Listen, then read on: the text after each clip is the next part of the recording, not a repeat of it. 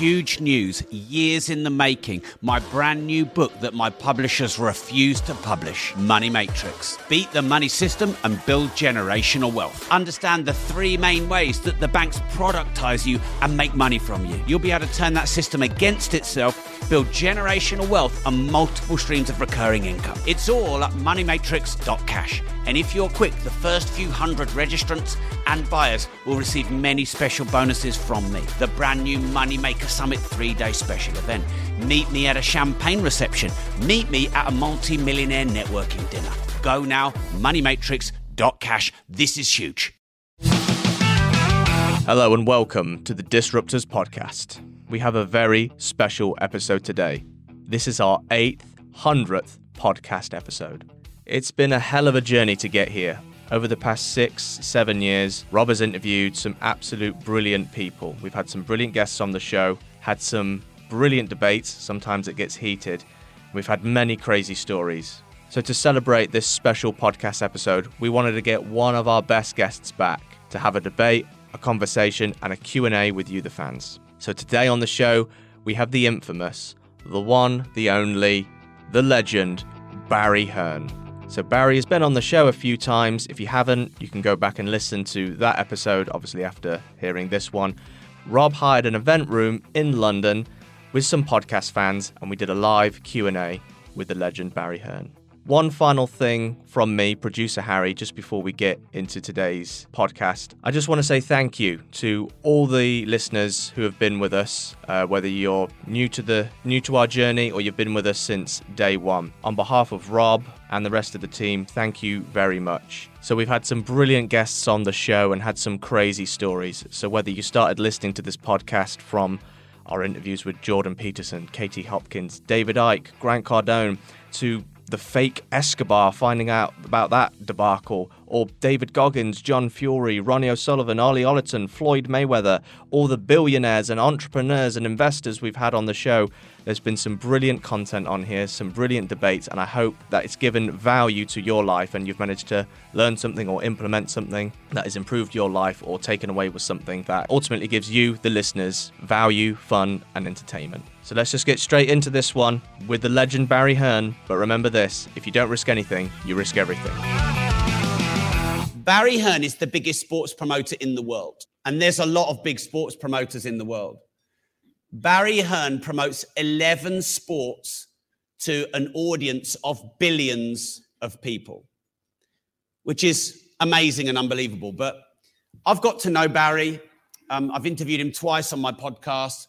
Uh, he was kind, and we had a, a lunch together a few months back. And I have never met any, anyone who is so shrewd and sharp in business, but does it with a smile and having such fun.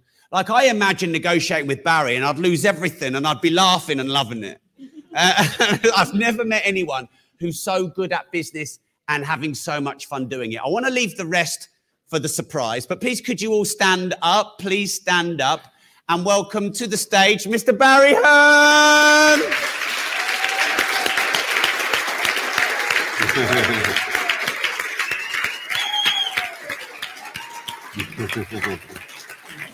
Thank you. The big build up. it's all downhill from here. well, I've listened to some of it. Some of it makes sense. So I hope you've all been taking notes and you all end up a wiser and a wealthier person. But then you need to establish what is real wealth. And this is the reflective part of getting old. Because I was vicious when I was young. And as the years pass, you get less and less vicious, and you get actually a much better person. So there are three stages in everyone's life. So I've told Mr.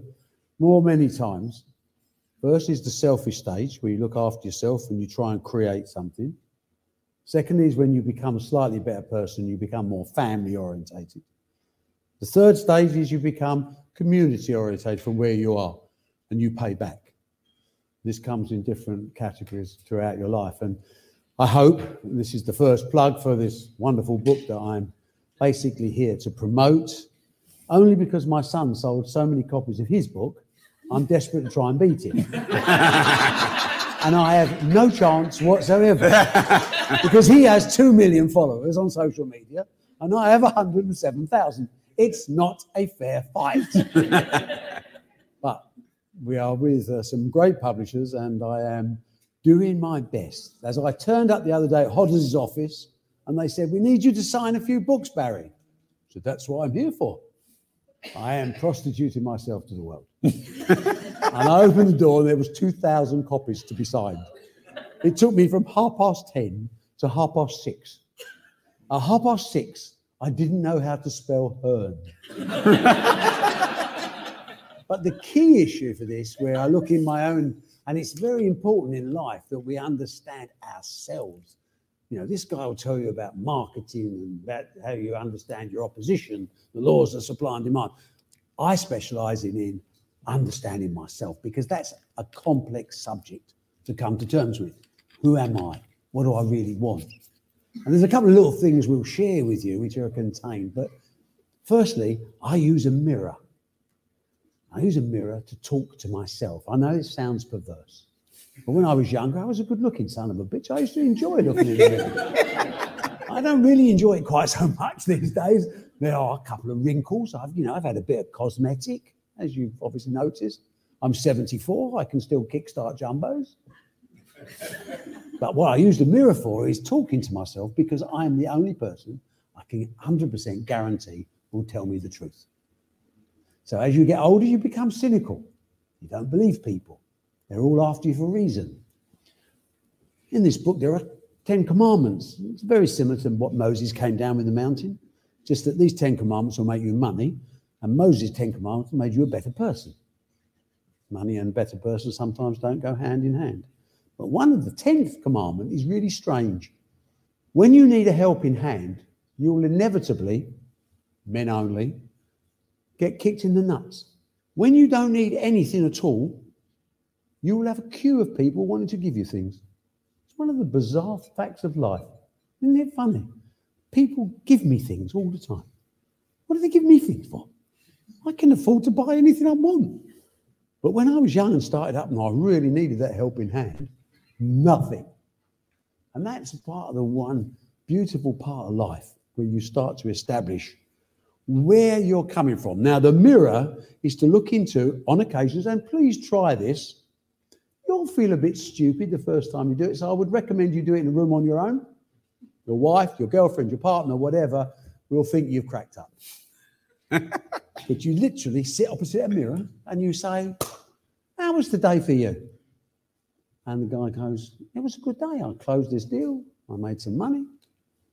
What a bit. And you, once you get used to it, you will enter into a real dialogue with yourself. It doesn't take more than 10 minutes. You're not going to spend hours because you are talking to yourself, you know. People think you're cracked. but you get the truth. And that is a commodity that is increasing in our society, becoming rarer and rarer. Sorry to be so cynical. Oh, no, no, this is your show.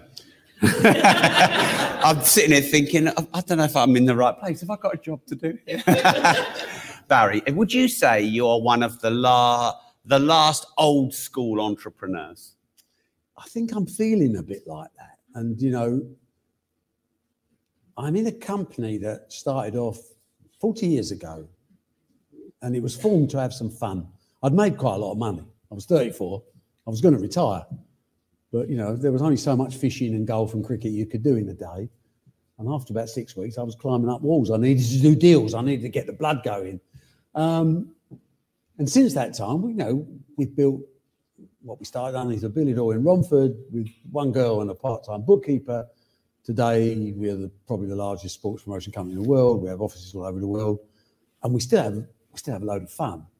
But the old school is not the same as today's world. You know, new school operates a bit more like you. You know, have you got socks on, by the way? Yes. Okay, that's a that's a negative. Oh.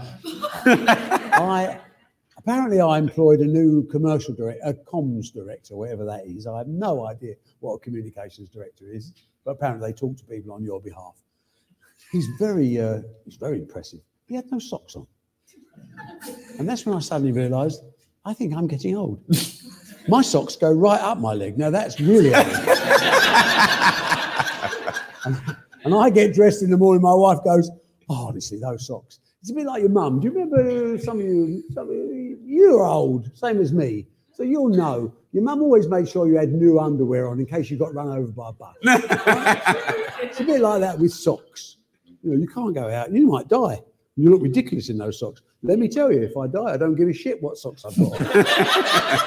but if I want to be a new school entrepreneur, I better change my socks.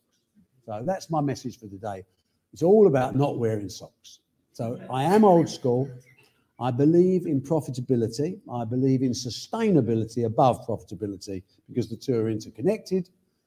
And I don't believe in, as you get older, I really believe in telling the truth. And you really mustn't give a shit. You know, you've got to be true to yourself. And, and independence is something that sometimes we don't have. I mean, we've all told little white porkies to get a job done or to get a deal.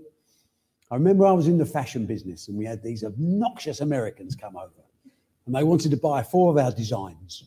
Long, Another story, another life, 1973. And the chairman of the company said, How much should we charge them? And I was the bright young chartered accountant, super, super smart with numbers. $20,000, not a lot. It's only four designs, double knit, double jersey, shit fabric, usual stuff. And these guys sat down, and this chairman gave this wonderful speech about these four designs. And he said, It's $200,000. And I thought he'd misheard me. And the guys went, We'll love it. And the chairman said, And it has to be a three year deal. And the guy said, Well, we're not going anywhere else. We're signing this deal now. And they left. And I said to the chairman, Did you misunderstand me? I said, I told you 20,000. You charge them 200. He said, Barry, you've said in the meeting, weren't they obnoxious? I said, they were. They were loud and horrible and all the things we don't like about Americans. He said, they want to deal with us, and naught goes on. and you know what? I've used that a few times. And you always feel great because you can't lose, can you? It's old school entrepreneurship. So you don't do the deal. So I don't have to deal with obnoxious people. So you do do the deal. For that type of money, I'll deal with anybody.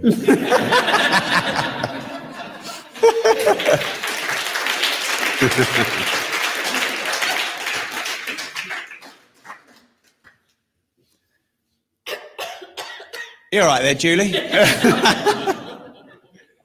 um, Barry's got a new book out. And when I went to see Barry um, I think the second time you were on my Disruptors podcast, um, I said I'd love to help you promote the book. And that was when I found out from Barry that a bit of competition between Barry and Eddie. So, Harry, can you put the link for the book on the live streams right now?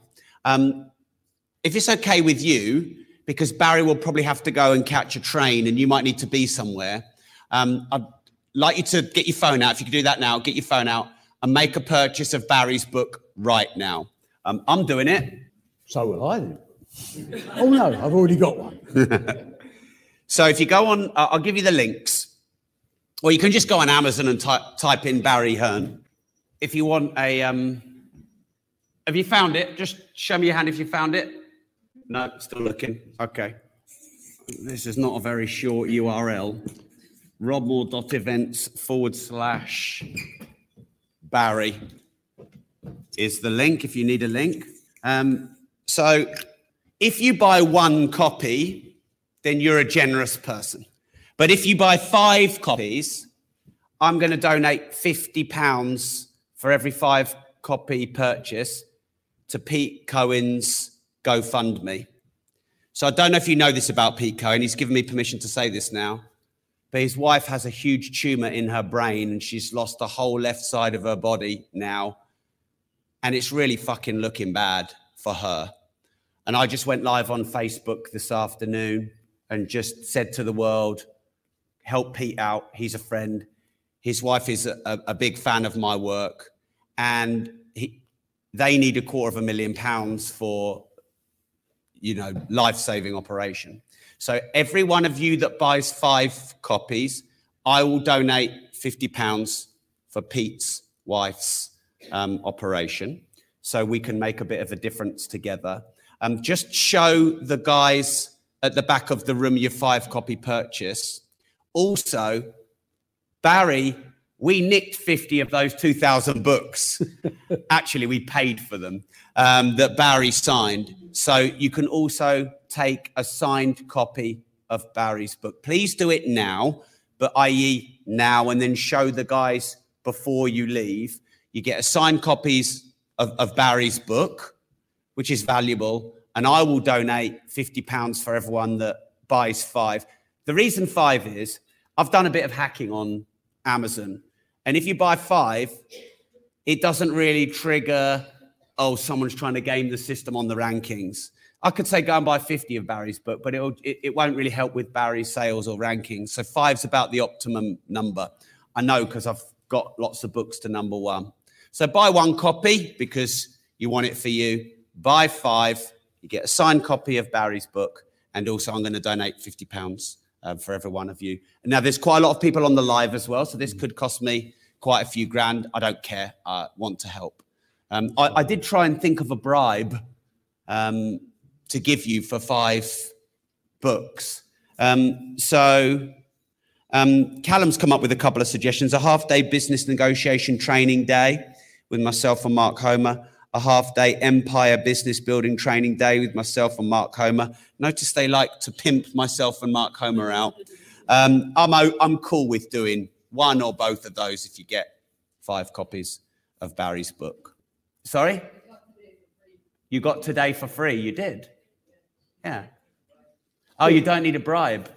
Doesn't everyone need a bit of a bribe, though, Barry? No, to be honest with you, you know, getting things for free sometimes isn't worth anything. But of course, in this case, it's like, oh, you know, what can I say? you know, I'm 74 in June. I'm not going to be around forever.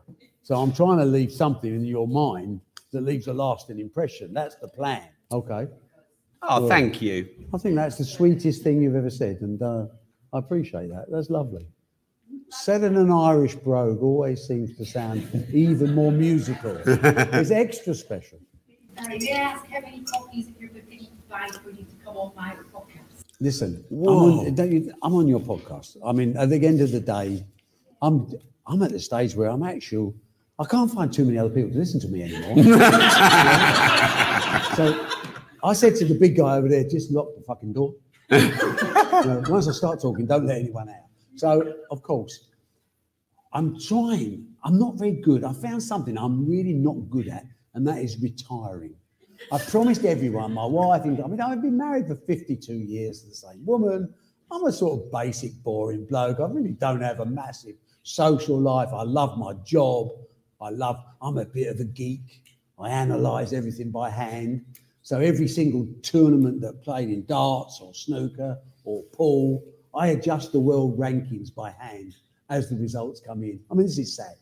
It takes all day, you know. And people look at you and go, You're a sad bastard. And I go, It's my life. So, talking about sport, talking about life, talking about the lessons that I've learned and the mistakes I've made as well, because I think you learn as much from listening to people's mistakes as you do from listening to the clever stuff. Most of the clever stuff comes later because you've made so many mistakes early on. So always happy to be there. You know, I'm an honoured, and honoured to be invited, sir. Pleasure. Tell us in one, well, maybe three sentences. Thank you. Can you tell us one to three sentences the biggest thing you could tell us is that might move our lives forward? Oh dear. Why don't we have easy questions? I mean, the first problem is one to three sentences. You must know by now. I don't do one to three sentences. I do paragraphs, endless paragraphs sometimes. What have I learned in life that makes a difference? People ask me, I, I can't do one to three sentences, but uh, to give you an illustration, people ask me, how do I improve productivity all the time? You know, we, we've, we've, we started with a little tiny business that was just formed to have fun, and it ended up by somehow or the other, a mixture of flukes and outrageous luck we ended up huge business. Can't quite believe it. Uh, and by the looks of it, it's getting huger and huger. pre-tax profits will double this year as opposed to last year in COVID. And when COVID hit us, we only went down 20 to 25% anyway, because we got creative and we did different types of, you know, we thought outside the box. There's a, the secret of increasing productivity is very simple. Start an hour earlier and finish an hour later. It's not rocket science, is it? so all these so-called smart people, we're all quite smart in different ways. Everyone in this world's got a different, well, most people have got different DNA. Everyone is brilliant at something. The sadness is most of those people don't find out what it is because they don't have opportunity, they don't have time, or they don't have that entrepreneurial risk that says, I'm going to try something. So my line is to you for your three sentences is believe in yourself. If you don't, how can you honestly expect anyone else to believe in you? And by the way, that has to be blind belief as well. When you talk to the mirror, you tell the truth. When you talk to the world, you tell them what they want to hear. Deep shit.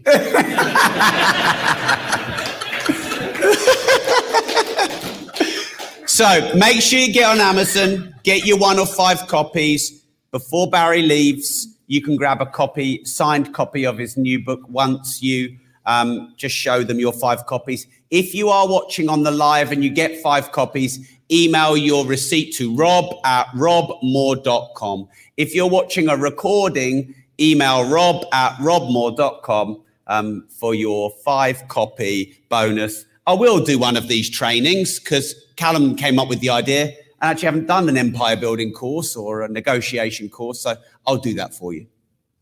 Um, I've got some questions. oh, Yeah. we wanted to say thank you because you have brought so much entertainment into so many of our lives. You know, thinking all the way back to the Steve Davis, all of the boxing, what you've done in golf, with darts. You know, honestly, you have mm. brought so much entertainment into people's mm. world.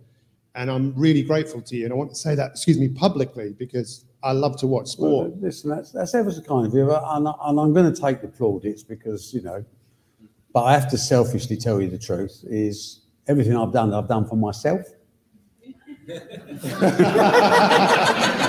so I don't really give a shit about you lot.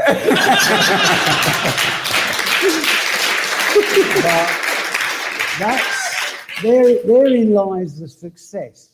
You see, because of we're all governed by our background and by our early early influences, mum and dads usually, or uncles and aunts. But they have a massive. You find out during your life how big an influence they have. You might not know it at the time. And when I came, I came with a terrible chip on my shoulder.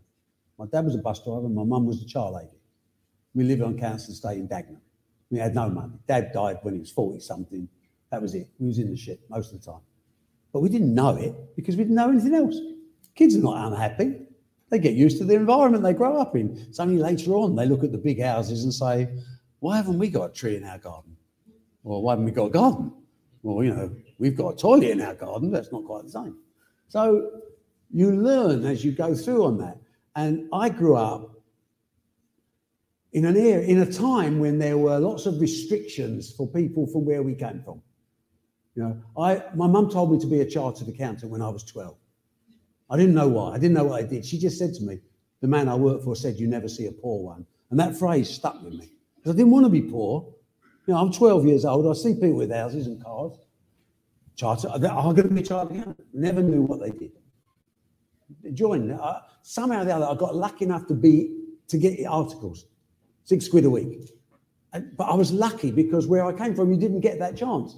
Cooper Brothers in town at that time, one of the big firms of accountants, it was obligatory to wear a bowler hat. Obligatory.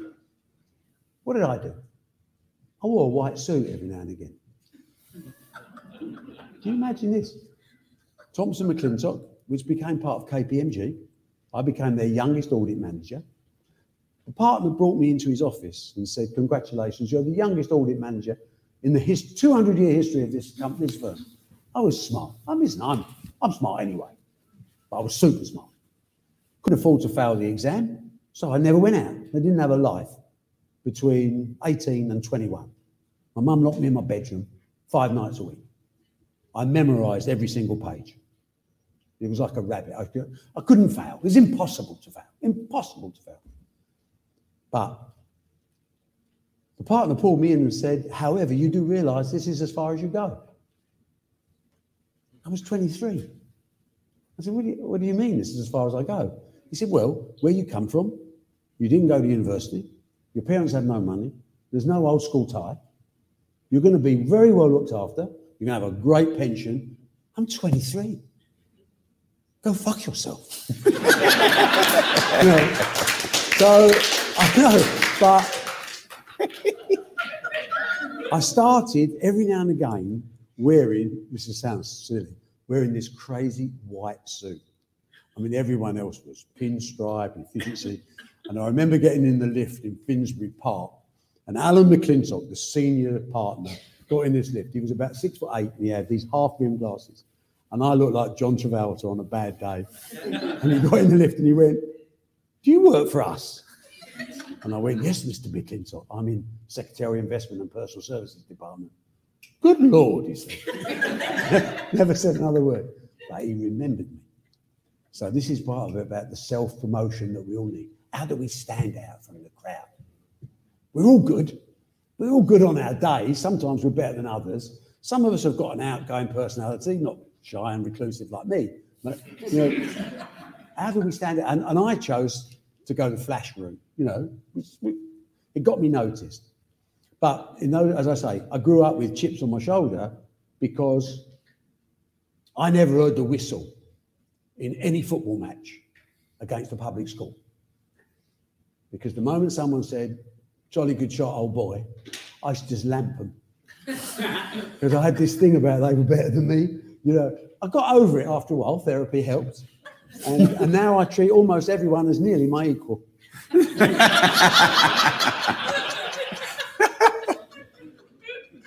Now listen, we got we got about 15, 15 minutes. So questions rather than me just rambling on. And we'll do quick as many as we can. eh? Is that fair? Let's do it. I mean, Rob, I know, you know, this is your show, but That's all right. I've just taken over. Hi, Barry. Hello. Go on, quick. go Hi, on. yeah, so um, uh, No, no, no. He's I got the behind you with the mic. And I'll, you're in the queue. You're in the queue. um, in all your time of thousands and thousands of sports uh, people you've worked with, who and for what reason would you, was the most talented you come across? But also, who would you say, as this is more of a, a mindset of money and a business event, who would you say was the, uh, if you like, the best business person, the best entrepreneurial sports person you worked with? So talent and then Well, it's a- entrepreneurial. It's a, little bit, how did I get involved with snooker, you see? Uh, so the phone went one day and KPMG said, are you still, I got headhunted to head up an investment company uh, when I was 25. And I left the practice and, uh, and I lost a fortune on a property company because I didn't know what I was doing. I started two massive fashion labels around the world, lost a fortune, didn't know what I was doing. And then out of the blue, someone said, We've got a chain of snooker halls here that someone wanted to sell. Are you interested? So, how did I get into snooker? Is because someone from my accountants recommended it. But now you come on to the effect of that. Of course, you need luck. You know, I don't care a shit how smart you are. You know, you're in the wrong place at the wrong time. You can be as smart as you like. You've got no chance.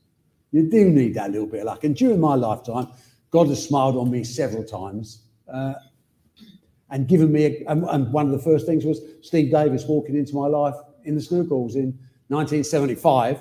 And this tall ginger kid walked in with long hair and uh, his arse hanging out of his trousers. And he just happened to be the best snooker player in the world. And he became my best friend. And nearly 50 years later, he's now a disc jockey. Uh, he does Glastonbury with electro funk music, which I think sounds like strangling a cat. Um, but, but he's done Glastonbury four times and he, he's happy. And he is still my best mate, which is the greatest compliment. Different people have got different strengths. There's no one person that comes out and goes, he was a genius. Uh, one of the guys I'm really enjoying working with at the moment is Anthony Joshua because he's got a brain and he wants to be a billionaire. So it's quite straightforward. How do I become a billionaire? Well, I told him it's dead easy, don't get beat. And he's been beat twice. Some people don't listen, do they? I mean, so, but he's he's very smart, very street. He's going to be a great ambassador for this country. Steve Davis has been the greatest ambassador, in my view, this country's ever produced, sporting ambassador. He could be with the Queen Mother, he could be with the Docker. He's exactly the same. I've taken him all around the world.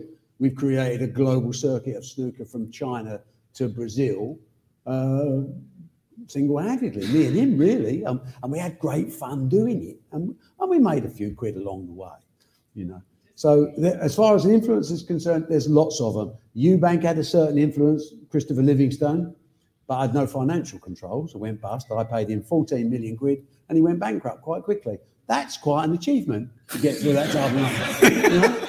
It takes a lot of effort to get through 14 million quid quickly. Um, but everyone's got strengths and weaknesses, so it's not one particular person.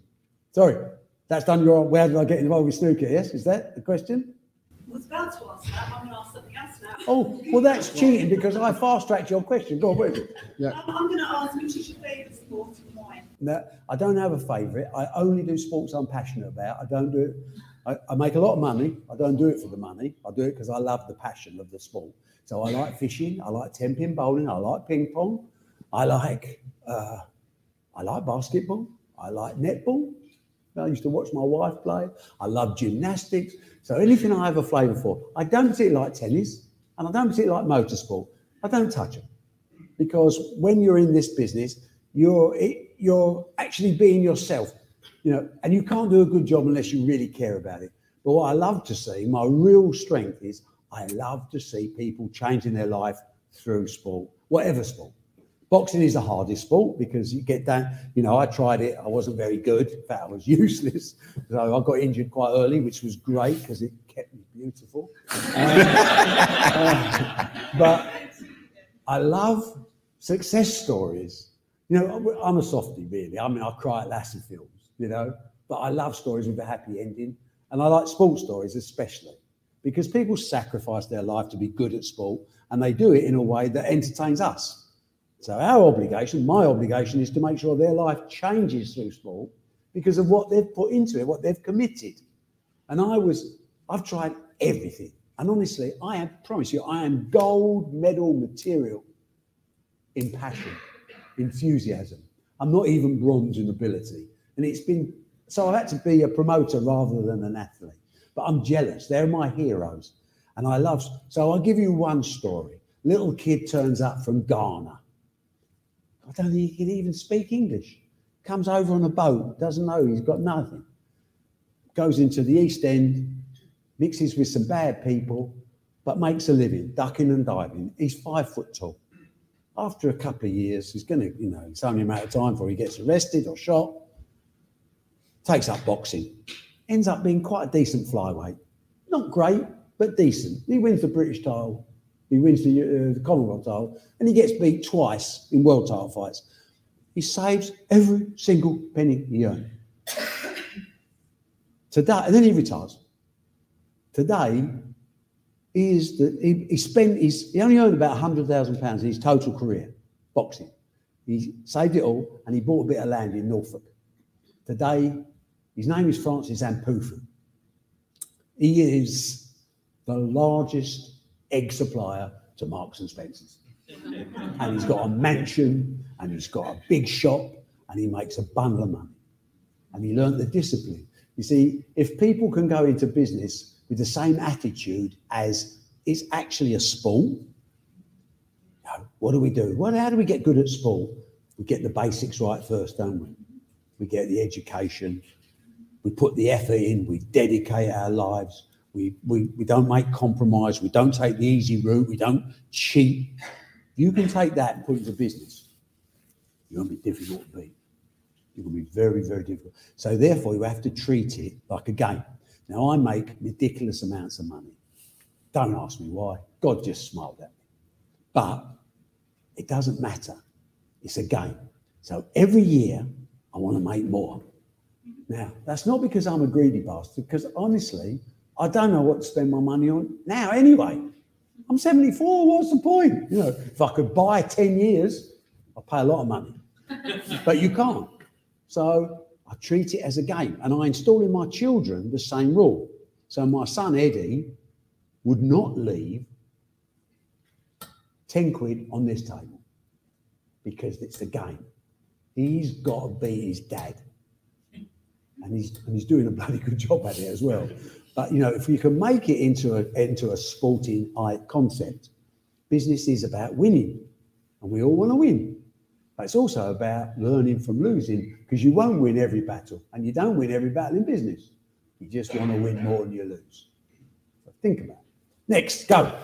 No, young lady. Uh, you cover a bit of it. Um, what what would you say is your worst deal, and what you've learned from it, and uh, how did you bounce back? How did you encourage yourself to bounce back from that? I'm going, to I'm going to change that around. Tell you what my best deal was because it's also a worst time.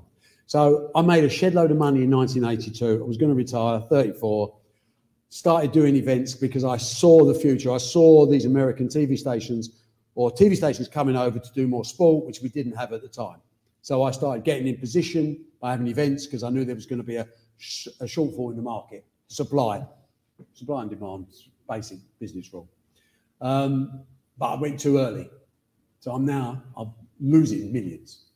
So all the money I made in 82, basically gone. Borrowed money, I owed the bank millions. You know, even a, an optimist like me was bad time. So when do you get that bit of luck? How do you get out of stuff when you're in this shit? So it's 15% interest, owed the bank, I don't know, three or four million quid, which is a lot of money in those days. And I'm giving up. I'm close. I'm really close. It's like a championship round box, boxing match. If you want to relate it to boxing, championship rounds 9, 10, 11, 12. I'm in round 11, I'm getting battered, and I don't really fancy coming out for round 12. But I'm a pro, so I'm going to give it a go because I'm a trier. So I go to see the chief executive of Trust House Forte Hotels. And they're in Slough, and it's Christmas Eve. Christmas bloody Eve. It's like a Dickens story. I get off the train at Slough, it starts to snow, and I trudge towards this office. My heart's not in it. I'm battered. I'm battered. Pride only is keeping me going. And I go and see the chief executive. His name, fun enough, was Alan Hearn. No relation, just happened to be called Alan Hearn. And he sat down and he said, Well, what, what, what have you got for me? I made the worst pitch. I had this event called Premier Snooker League, started at the end of January, and I needed 300 grand. And I didn't have any money. It was all gone. No one's going to give me any more. And I'm thinking to myself, you know what? I could go back to I'll go back to chartered accountancy. I can still get a job. I'm not going to starve. But it's a bit of a kick in the bollocks when you've made all this money and lost it all. I said, Well, I've got this. I made a terrible pitch. And at the end of 10 minutes, I thought, oh, I know this is not going well. And he said, Well, he said, it's a nice event. He says, But I've got no money. I thought, That's it. I've come all the way over here. End of my life. Schmuck. So I thought, do you know what? You, you, you've got to, you've got to have something about you. So I thought, go out like a proper bloke. So I said, Mr. Hearn, I understand that. And let me wish you and your family a happy Christmas and a great new year. Look after yourself. And I turned around to walk out of the office. He said, but I do have hotel rooms. I said, what do you mean? He went, well, I've got no money. I said, no, you've already said that. He said, well, I've got hotel rooms. Now, in those days, Trust House Forte had Sandy Lane, Barbados, George Cinq in Paris, Waldorf in London, Plaza Athenee in New York, finest hotels in the world. He said, I'll give you £300,000 of hotel rooms because I can't give you any money. And we shook hands. By the time I'd walked from his office back to Slough Station, I'd knocked him out to make some money in the travel business on a 40% discount. Took 180 grand in net cash. That 180 grand saved my business and saved my life. And you know, it's amazing. And it's more importantly, it restored the faith in myself. If you understand that. Now, when you're on the floor and you start feeling sorry for yourself, that's a killer.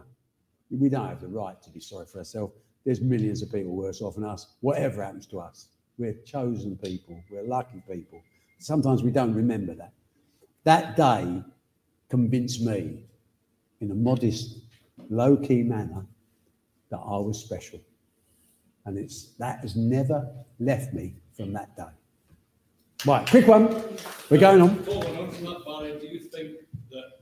So I'm not, I think I'm loud as Yeah, well. Um, even louder now. Following on from that, do you think that getting so close to the wire made you so bloody determined this is never going to happen again? Do you know 'Cause what? From the I felt moment that. that. started, the moment within a, a few months, Sky launched, I was straight in there, blah, blah, blah, and so on.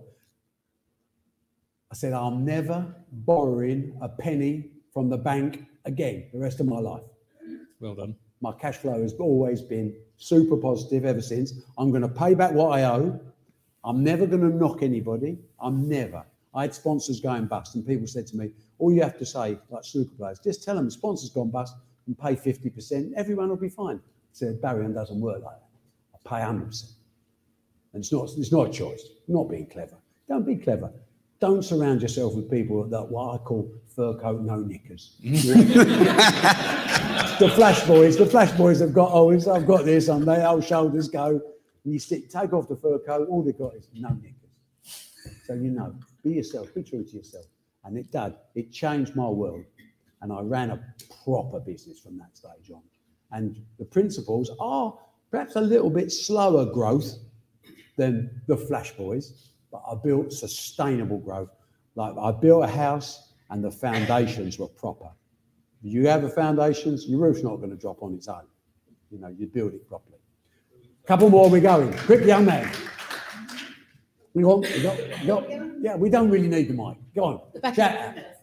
Um, so, what do you want to achieve with the rest of your time here?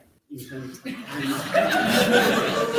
The few months you've got left, Barry, what do you want to achieve in your life? Who knows? Who knows? other than your cricket century? Right. Well, listen, I, I've had two centuries. I got 20 against Surrey on Thursday. I was, I got bowled by an absolute perler, to be perfectly honest with you. Bastard. I'm on stage three. It's interesting. It's a good question because I'm on stage three. My life's complete. I've got everything I want. Got a lovely family. Everything, you know, I always say life ends in tears, doesn't it? So you might as well enjoy the bit before because you can't affect the end bit.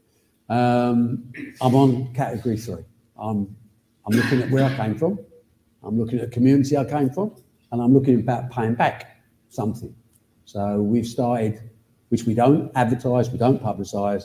We started a Matchroom charitable trust, and we support at the moment six children's hospices, and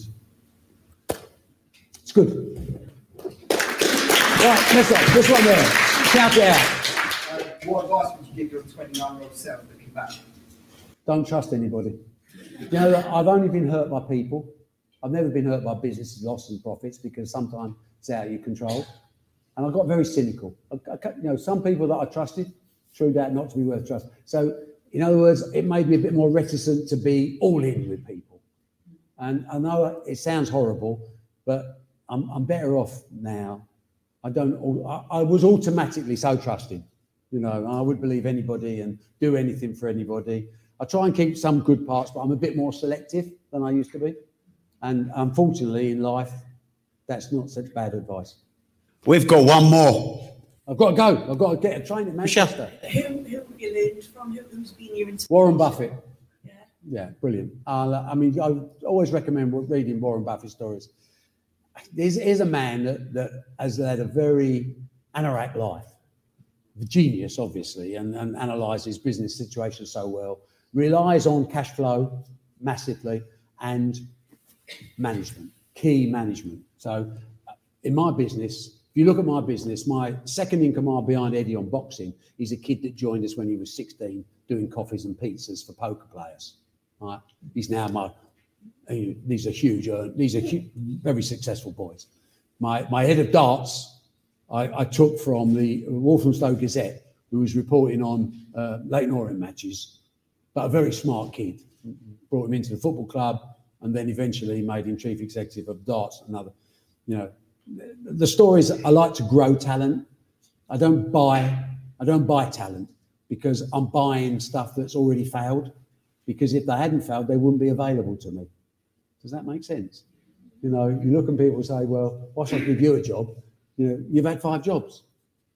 And by the way, most people who are good do it themselves. If they're super good, they don't even work for someone. So commercial directors, tough position. Tough position. Because if you're any good, what the fuck are you doing working for me? you should be making a fortune working for yourself, shouldn't you? Common sense. So Warren Buffett is an inspiration. I love the fact that, again, When I said there's three, there's actually five stages. The third one that I'm on is a bit more community and families things. But the fourth one is looking after your country. The fifth one's looking after your world. Now, Warren Buffett never gave away a penny of his, made billions, never gave away one penny. Never even thought about it. He was so focused on business, business, business. And his wife was a wonderful girl. His wife left him because he was so single minded. And she actually delivered a woman to him, her friend, to say, cook Warren soup every night because he won't look after himself. He's just working on figures and all that. It's a true story. And he eventually, his wife died of cancer. She moved to Los Angeles, but she, be, she became very charitable and she did lots of wonderful things. So when Warren realized that she died and he realized what she'd done, he phoned Bill Gates up and said, You're still doing your charitable foundation around the world? Gates said yes. He said, Well, I'd like to give you some money. Bill Gates said to Warren Buffett, You don't give money to charity. Everyone knows you don't give money. Well, I know. He said, But thinking about my wife and what she did in her lifetime, I think I should. And he gave him $30 billion. That's a true story. And he's an amazing man. But he still hasn't really enjoyed himself as much, I think, as I do. and seeing you lot here today, I wish, seriously wish, we had another couple of hours and we could go on talk this rubbish about everything because there is so many things that not saying I can help you. Actually, a lot of the questions help me if you understand that, because we all have to evaluate ourselves before we meet our maker. And sometimes you're better off listening to third parties and, and seeing the world from perhaps a different perspective. And uh, I've enjoyed meeting you all. Thanks very much. Thank you, Barry. You very much.